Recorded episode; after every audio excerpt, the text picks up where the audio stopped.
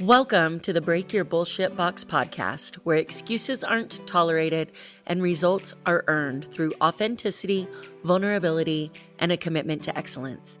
My name is Amber Fuhriman, success architect, attorney, and NLP trainer.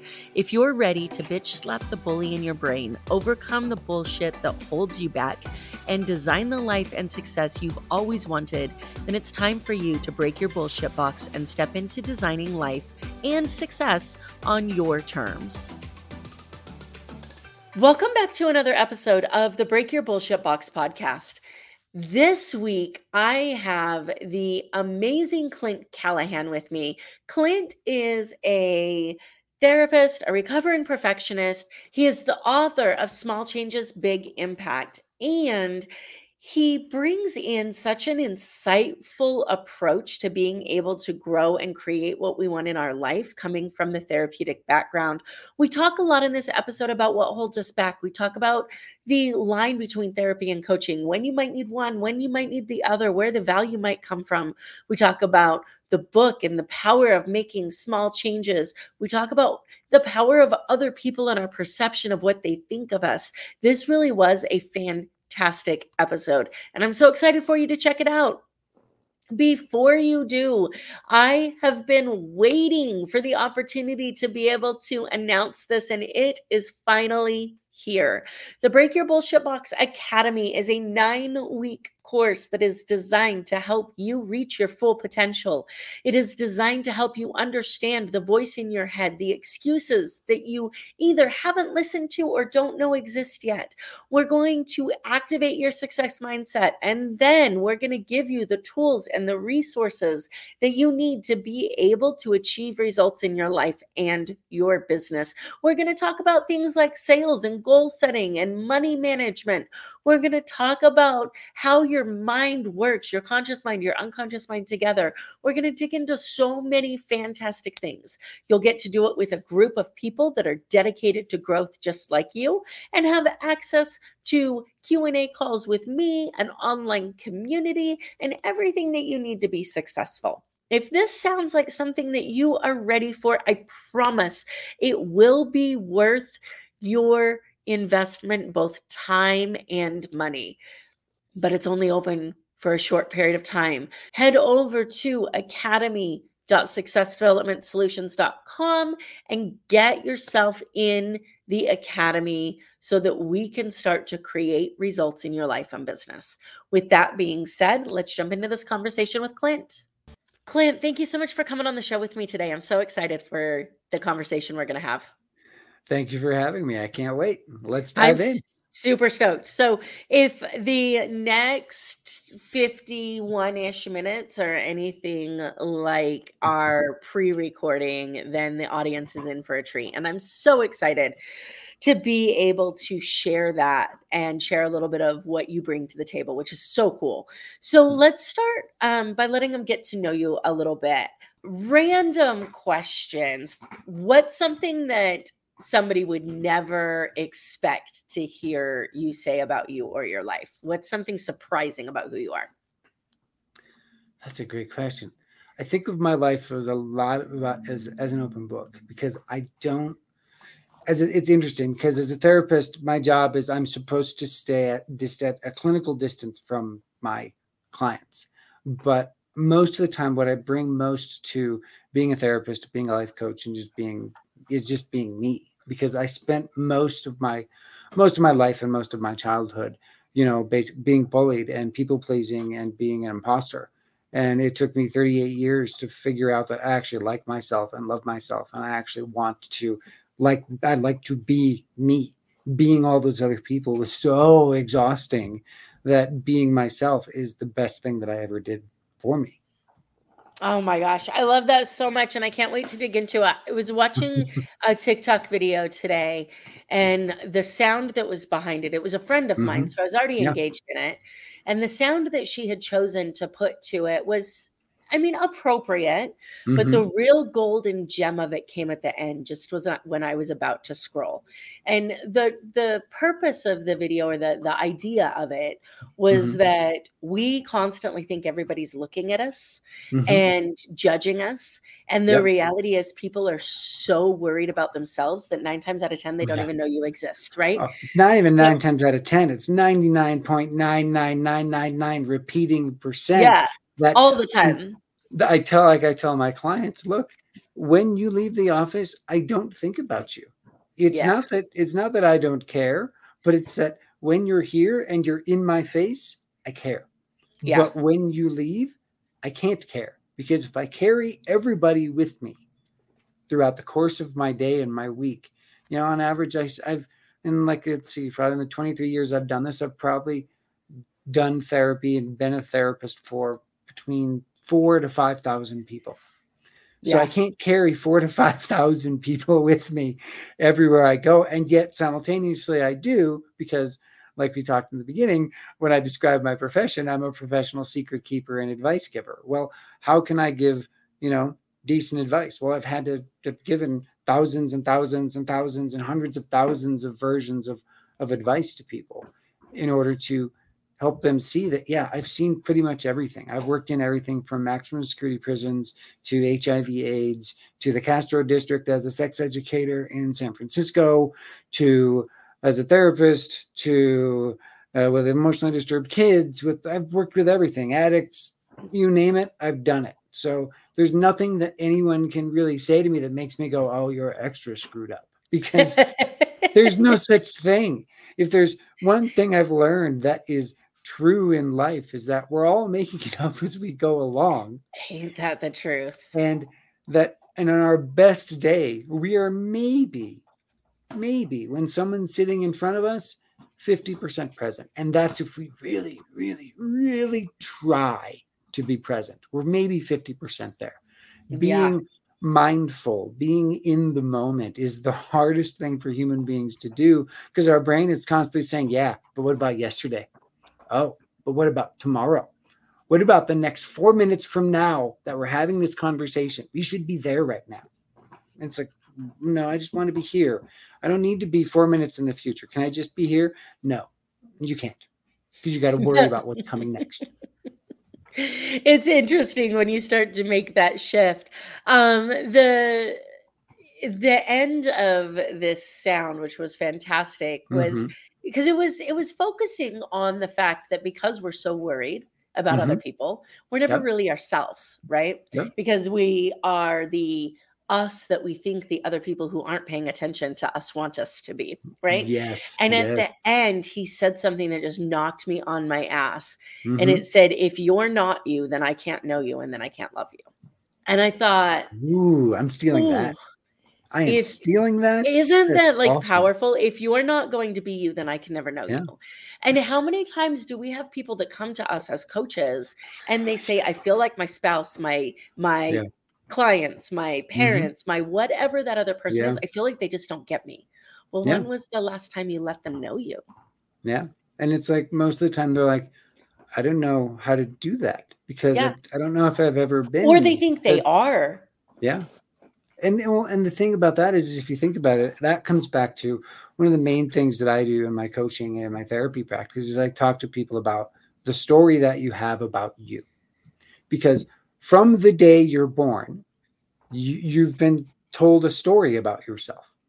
And then pieces of you get edited into the story, but mostly it's everybody else's story about you. Like my story starts at I was when I was born, I weighed one pound, 15 ounces. So technically, I should be dead. I should Mm. not be here. That during the four months I was in the NICU, 50, 60 other babies died. And so, and the medical procedures that they did on me that were super experimental at the time, my body said, I don't like these. I don't want to do these. And I somehow survived. And yet I didn't only survive, but I thrived because most premature babies born back in, you know, 1976, you know, couldn't see, couldn't hear, you know, had a lot of medical, other major medical issues, lung problems, walking, talking, all the different things. And the other thing I have is I got 50% hearing loss. That's about it. Mm. Everything else is fine. And that's the thing, right? So I was told from a very young age, God spared you for a reason. And God is a whole other topic, but that's one of those things that I was told that from the very beginning that I was spared for a reason. So I'd better do something with this wonderful gift I was given called life. And for me, that's a huge burden to place on a child is that mm-hmm. because somehow you happen to beat all the odds, you now need, need to go and do and be something amazing and miraculous. Luckily, I enjoyed this work so much thanks to the way my life was that got me to this point. And so I can do and help lots of different people.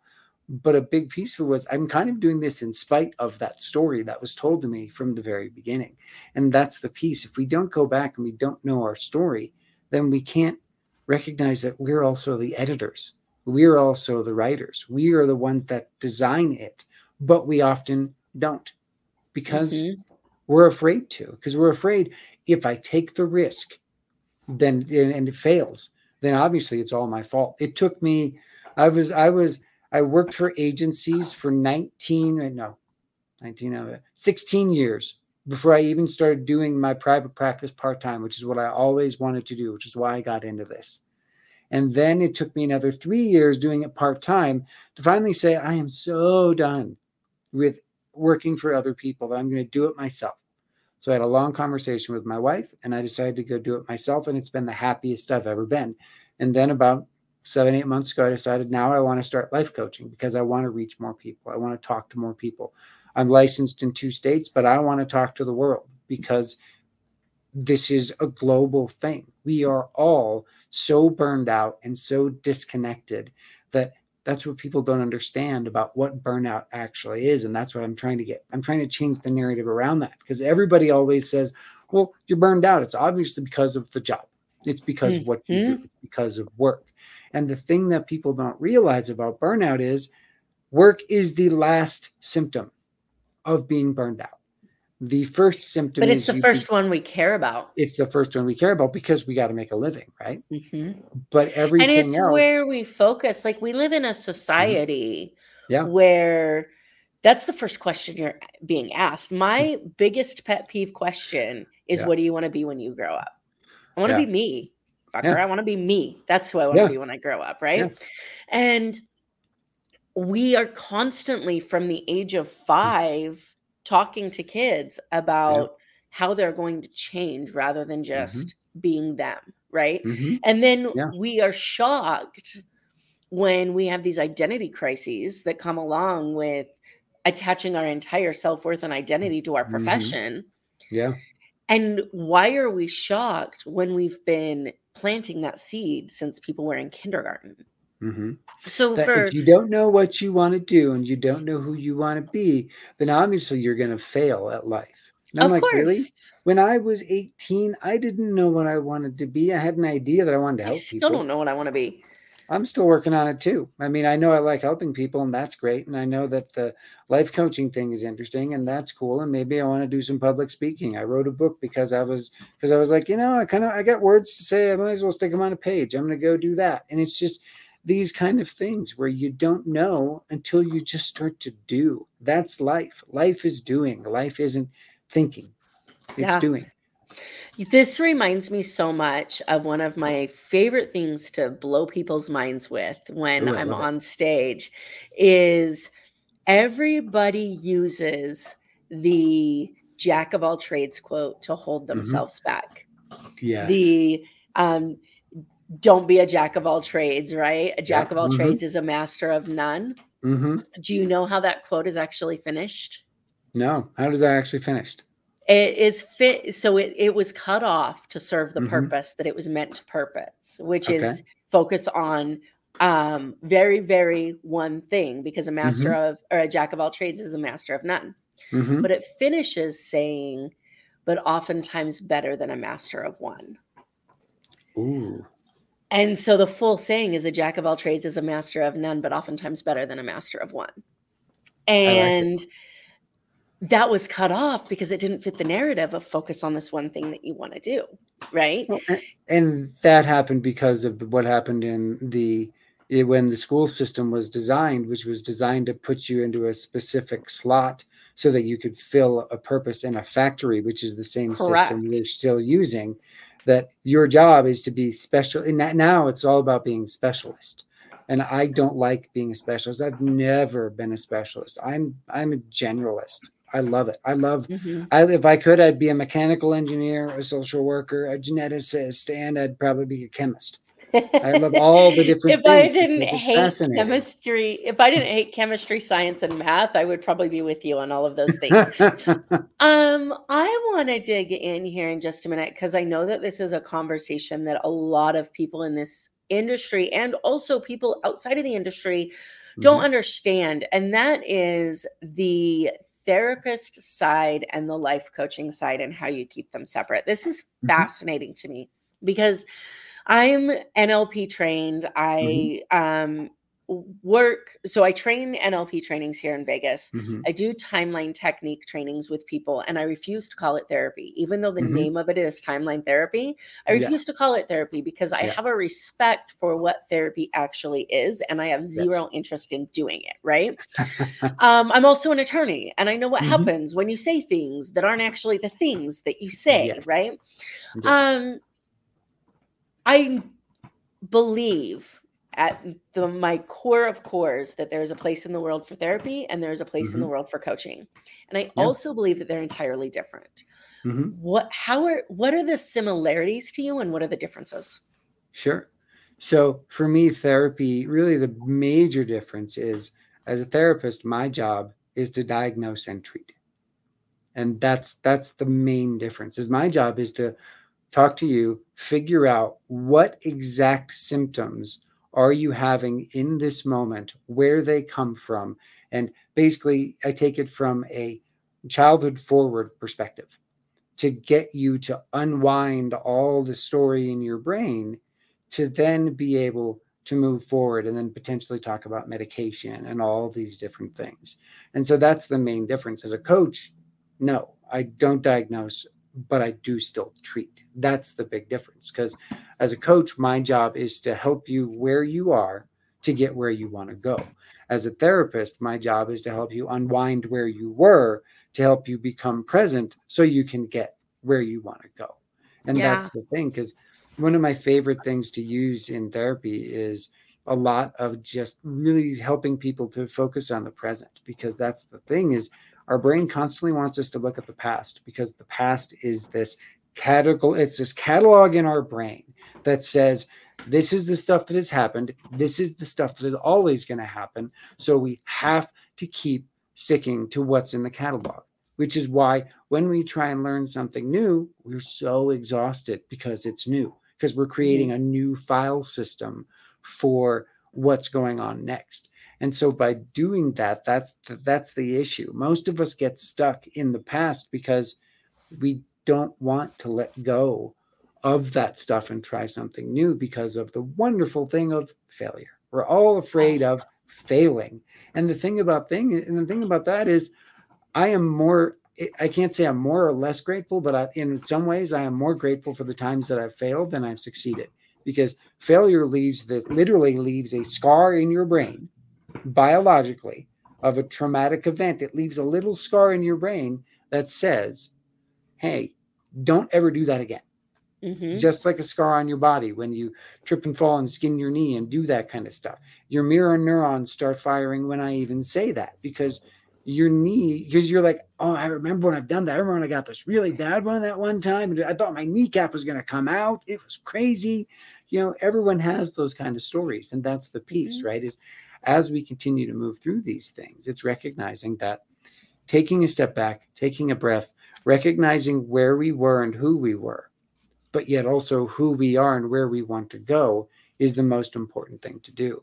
And it's, and I love coaching. That's one of the reasons why I'm a therapist and I want to get into coaching because I can use all the skills I have as a therapist to help move people through coaching fast because Yeah. I have lots of skills.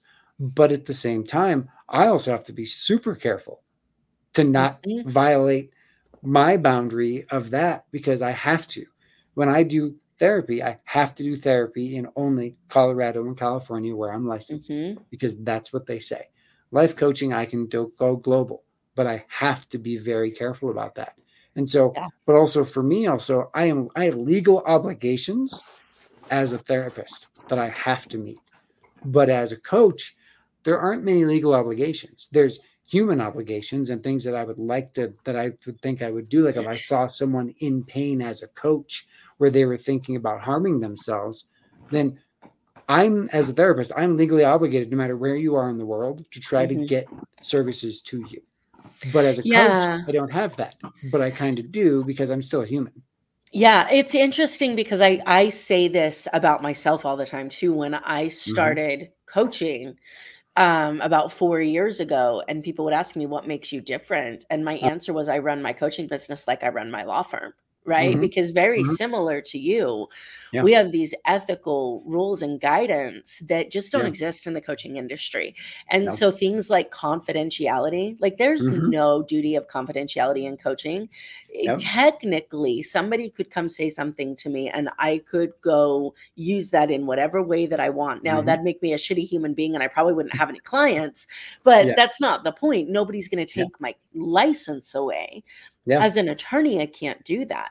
Yeah. And I've always said that from confidentiality to, you know, any ethics, I, I those have Mhm. been ingrained in me as an attorney for the last 15 yeah. years. Yeah. And so when I started my coaching practice, it was just easy to transfer those over. Yeah. I've worked with a lot of people from the Mhm. therapy world that have made the shift to coaching. Mhm. And um, they all say things very similar to what you just said about wanting to reach more people, being frustrated Mhm. by the geographical limitations. Mhm.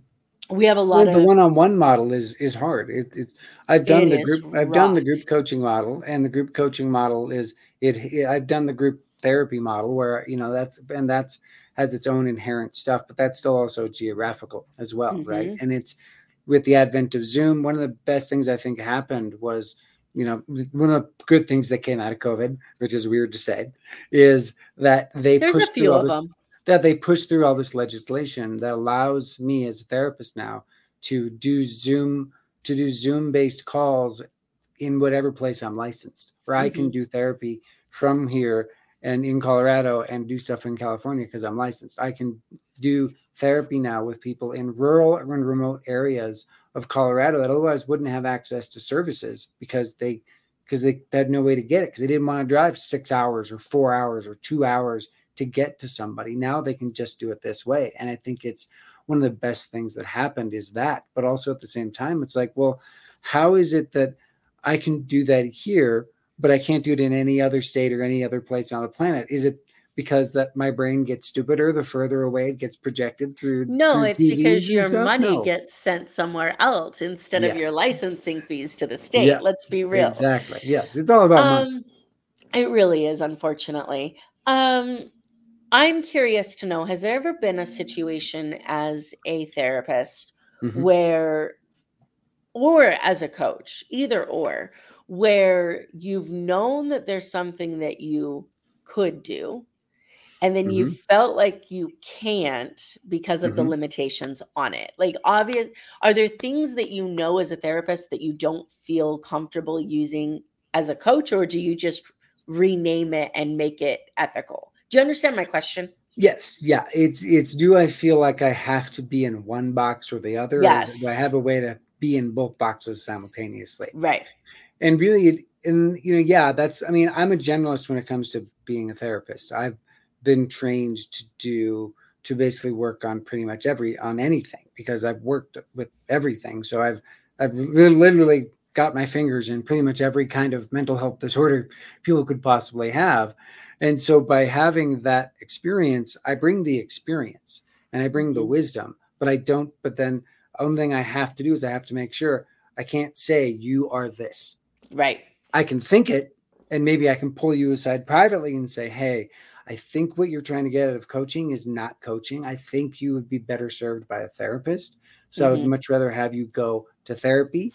I here's a couple of recommendations, but I think you should do that. If you want to do this in conjunction with therapy, I'm totally good with that, but I could not be your therapist because either maybe I'm not in the state or because it would be a conflict. And so it's just Yeah. really having to be, you know, having that very firm boundary and know that. And that's the thing is my favorite thing about boundaries is that people get them wrong all the time all day. you know so wait so a, a boundary isn't that i'm telling you what you can't do no it's not telling you're not saying you can't do that you're saying i won't tolerate this it's all Mhm. about you owning and saying i don't want that in my life and it's one of the most frustrating things with me is trying to teach people how to just have better boundaries because if we could all just have better boundaries oh my goodness the amount of suffering we would save ourselves is just exponential. I mean, yes, you're right, but Clint, what are we going to do when we set our boundaries and then we our people pleaser kicks in and then we mm-hmm. can't enforce our boundaries and so we're just going to let it go and then we're going to let it go so far that then we're just going to start blaming the other person and then we're going to get passive aggressive and then we're going to start yelling at them and then we're not going to understand why everybody blew up. How boring would life be if we all just figured out how to own our own boundaries? I know. Well, here's the thing about life. Life won't let it be boring. It- it's so true.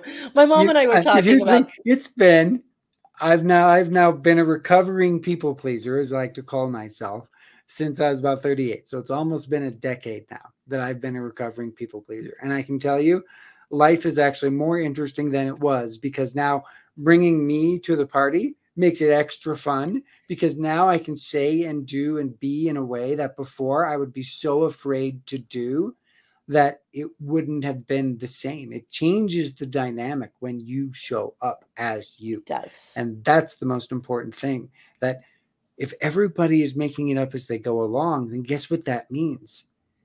It's all made up. and it's if it's all, all, made, up. up, if it's all made up, then nothing matters.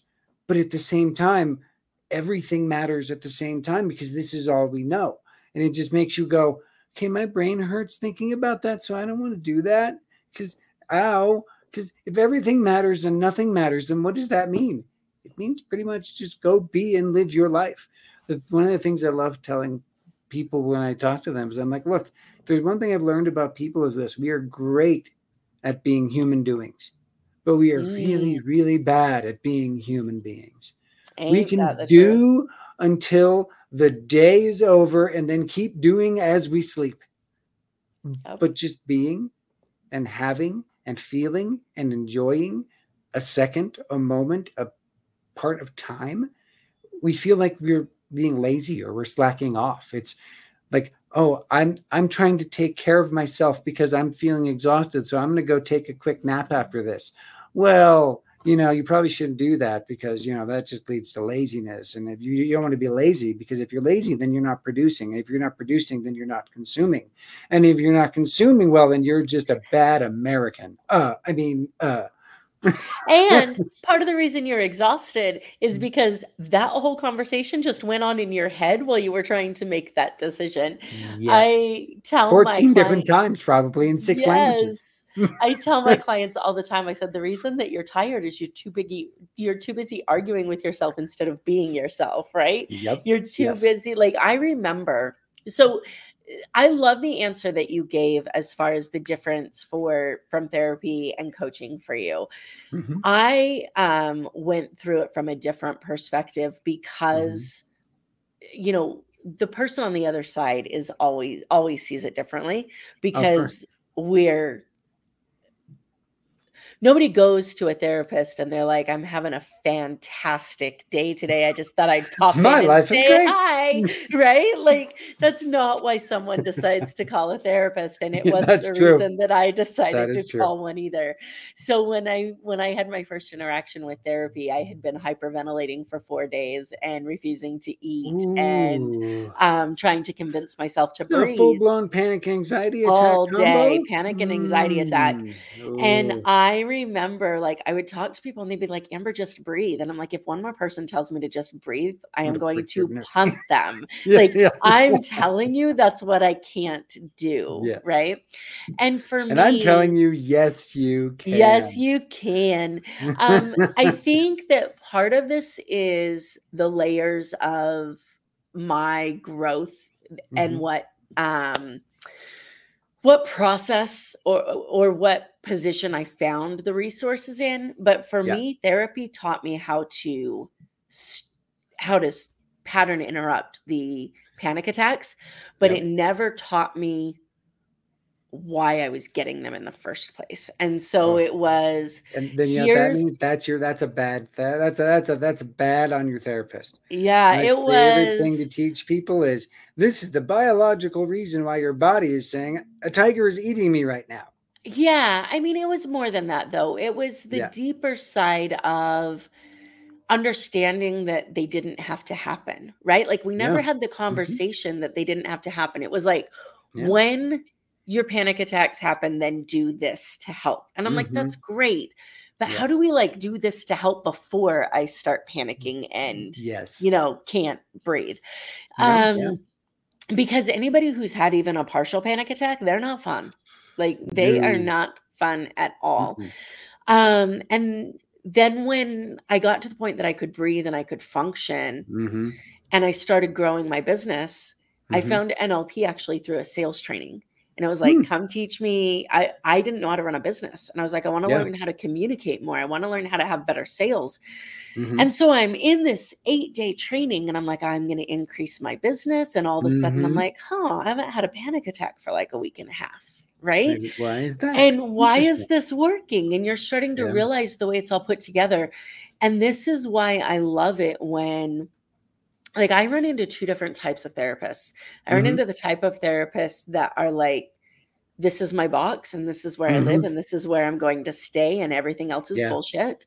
Mhm. And then the type of therapists that are like, the more that I know, the more that I learn, the more that I'm willing to consider, the better Mhm. I can help my clients, the better I can help myself. Yeah. And when I meet those people, they are my people. Oh, Um, I can tell you're one of them because the reality is whether you call yourself a therapist, whether you call yourself an attorney, whether you call yourself a coach, whatever it is, Mhm. we are only in this spot because we want to see other people succeed. That's Yeah. it. And it doesn't matter how we get there. and and that's one interesting thing right because one of the like one of the main questions that i was asked when i started building out like deciding to do this thing i worked with a coach to start building out my life coaching practice and all this stuff. And they said who are you? And i'm like that's a i love that question. Who am i? What why do i want to do this? I mean i can i can do be a therapist just fine. I can start groups at night. I can do all these different things. Why do i want to do this? And it really comes down to for me, it came from that I am a person that doesn't like to see other people suffer because I've been through enough suffering in my life. And if there's any way that I can alleviate that for even an, an extra minute out of the day where you can stop and not hurt, that's what I want to do. And if there's any way that I can do that, and if there's any way I can make that happen, then I will, because that's that's who I am at my core. Because I've been through suffering. I've been through so much different things that people are like, so, you know, tell me your story. Okay, well, I was born like this and this happened, and then these things happened here, and then my mom died, and then this happened here, and then these things happened over there. And they're like, how are you still alive? And I'm like, I don't- know what else. I don't know how to answer that question because to me, it's just my life. I don't know Mhm. why it's amazing or spectacular that I survived all this time. But it's like, Nor is that our problem to figure out, right? no, like it's not. when if if you like and that's the, one of the biggest things right we had Mhm. i have a friend of mine that just came through my trainings that suffered from severe ptsd Oof. and um, it came from a helicopter crash that she should have been a part of and wasn't a part of and the Oh, wow. survivor's guilt that came along with that That survivor's guilt is and brutal. it's huge and the reason that that exists is like what you said earlier in this podcast about the fact that our brain wants to focus on the past so Mhm. then instead of saying i've got this life and i get to do all these things with it our brain is sitting there saying well but why Could've was i this. here and i Mhm. could have been there and they should Mhm. still be here and should have and could have Mhm. and would have and Mhm. and then a year and two years and four years and 10 years goes by, and we're still trying to figure out why, in that one moment, a decision was made by whoever you believe made it. It doesn't Mhm. matter. And you've got 10 years of your life that's gone. Yeah. And that experience could be the thing that teaches us that life is short and we get to live in the moment. And Yep. instead, it's the experience that teaches us how to say life is short and then overanalyze everything. Yeah. Um, and so I, I love the focus that you have on saying just be here and be Yeah. now and focus on the little things and do something. So, with that being said, I want to lead straight into your Small Changes, Big Impact book that Sure. was just released. So, Yeah. tell me what the foundation of that was for and what people should expect to be able to get out of it. Sure. Well, I was burned out. So I'll do a quick synopsis of how I got to that. So basically what happened is so I was a therapist, I was working as a therapist, I was working for an insurance for insurance companies as a therapist um, on the inside of an insurance company. If you want to talk about being a therapist in a weird position, working in the inside of an insurance company as a therapist is really, really strange. That's a whole different topic but I was going through those different things, and then my mom got sick with a autoimmune disorder called dermatomyositis, which there was no cure for, there was no research on. It was just, yeah, about five thousand people on the planet have this at any given time, and there's nothing we can do. You just got to learn to live with the pain. And basically, her all of her joints and connective tissue was liquefying from the inside. So she went from being a healthy, happy, active, you know, 47 year old woman to basically having the body of an 80, 90 year old full arthritis in the space of about a year and a half. And so we sent her to a pain, a pain clinic to learn how to live with the pain and all this stuff. And I went there and I spent a week with her. And during that week, she told me, I'm going to kill myself because I can't do this anymore. At that time, I was also working in a locked psychiatric hospital as a therapist with people that were acutely suicidal. So I knew exactly that when she said it, she meant it. So I went and told her doctors, told her nurses, told everybody, hey, this is my degree. This is what I do for a living. This is what my mom told me. You need to do something because she's going to do it. No, no, everything's going to be fine. She just has to complete our program. As long as she does the stuff in the box, she'll be great. It'll be okay. And I'm like, no, you don't understand. And then I then I had to go back home and go to work again. And then she mm. killed herself two weeks later, exactly the way she said. And so in that moment, basically, this system that I've been working my whole life in, that I've been trying to do this, completely failed me. So it broke me. So I burned out, major grief, major depression. I quit doing therapy. I became a real estate agent and loan officer. I started a company where I was helping nonprofits, uh, for profits create nonprofits in their in their business and all that stuff to take some of their money and do some good with it. So I was still doing therapy, social worky, helping people stuff, even in the midst of all this other stuff. And so I did that for about four years. And then everything fell apart. 2008 happened. And so lost all my real estate, lost everything I did, lost my job, lost my company. And my wife and I had to move back in with her parents for two and a half years with our brand new baby boy.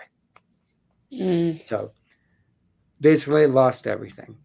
And so then I had to go back and do what I knew I could do, which is take my license and go back and work again inside of an insurance company. And I was just a shell of myself. I was a ro- I was a robot version of me. I could do the basics to be there, but I wasn't there. I was so burned out. And that's when I really got to the point where I had to go back to all the stuff I learned in graduate school. And when I was in graduate school, I took a comparative religion class and I started doing Buddhism and I started doing Buddhism. I've been, I didn't practice for decades, but I got to do that. And I did, I did it for probably about four or five years. And so I learned a lot about it. And so I decided, okay, is this how I want to be as Mm. a husband, as a, as a new father, as, you know, how am I going to get out of this? So I had to figure out what am I going to do? And if anyone's been burned out, you know, when you're burned out, the thought of doing one more thing is the absolute last thing that you want to do. Because for you, getting out of bed is your supreme feat of the day. And then you still have other stuff you have to do. Hopefully, if you're lucky, you can do it on autopilot. And that's basically Yeah. what my life had become. You know, I resonate with that so much. And I know that so many of the people that are listening are going to. what it reminds me of is what led to my breakdown, which is very similar and different and entirely different at the same Yeah. time. Um, I, where it's similar is that I had lived in this world that was supposed to operate in certain ways. Mm-hmm. And in my mind, I had taken everything that I had experienced as a kid. Mm-hmm. Um, my first experience was suicide when I was seven, all the way Mhm. up to my dad's death when I was 18, and the 10 funerals I went to in between there. And I'd put them all Mm-hmm. in this happily decorated box that just lived over here that never Yep. opened and I never dealt with. Mm-hmm. And I created a reality where if I created enough success, if I made enough money, Mhm. if I achieved the highest level that I could in a profession that was worthy, then the box was going to get taken away by these magic Mhm. Cinderella fairies and I was never going to have to deal with it. Right. Oh, yeah. And the panic attacks came because the moment that I hit that illusion mm-hmm. and nothing changed and I was still empty and it still hurt, Mm-hmm. I was like, what the fuck is this life I'm living? Like, this is Mhm. not the way it was supposed to go. This, This isn't the was way supposed to be I gone. designed it. I was Yeah. supposed to have all the stuff I wanted, which Like- meant this was gone. That Yeah, was like, the I only thing I really wanted to have, and it's here. Yeah, I is it? and it's worse now. exactly. I expected like a drum line and procession and like Yep. somebody telling me they were taking all my bullshit away. Yeah. and instead i i tell people and this is why i tell them Mhm. that the most dangerous thing we can do as human beings is tie our self-worth and our fulfillment to an external result because one of two things happens you either hit it and then your world shatters because nothing changes or you Mhm. spend your entire life change, chasing it and you never connect with anybody along the process Yep. i relate to what you said in so many ways because that moment that you realized that the profession that you were living in had failed you Mhm. is the same moment that I realized that the life that I had built wasn't going to create the outcome that it was supposed to. And both of those just lead to this moment where you say, well, if I didn't know that, and if that was wrong, and if I if I misjudged that so much, Yeah. then what do I know? And where do I go? And how do I wake And- up and how do I breathe? and that's exactly what I had to go back to. That's why I went back to. I mean, it was the ra- most random thing. So I would. So uh, what began, what first pulled me out of it was we went. I went back and spent the first Christmas after my mom's death, and we went through. We were going through the uh, the the bookcase and stuff that we had there, and there was this book that was there because my mom was very Christian, and so she bought me a book, basically called you know. Uh, Buddha, Buddha and Christ's teachings, how they how they fit together.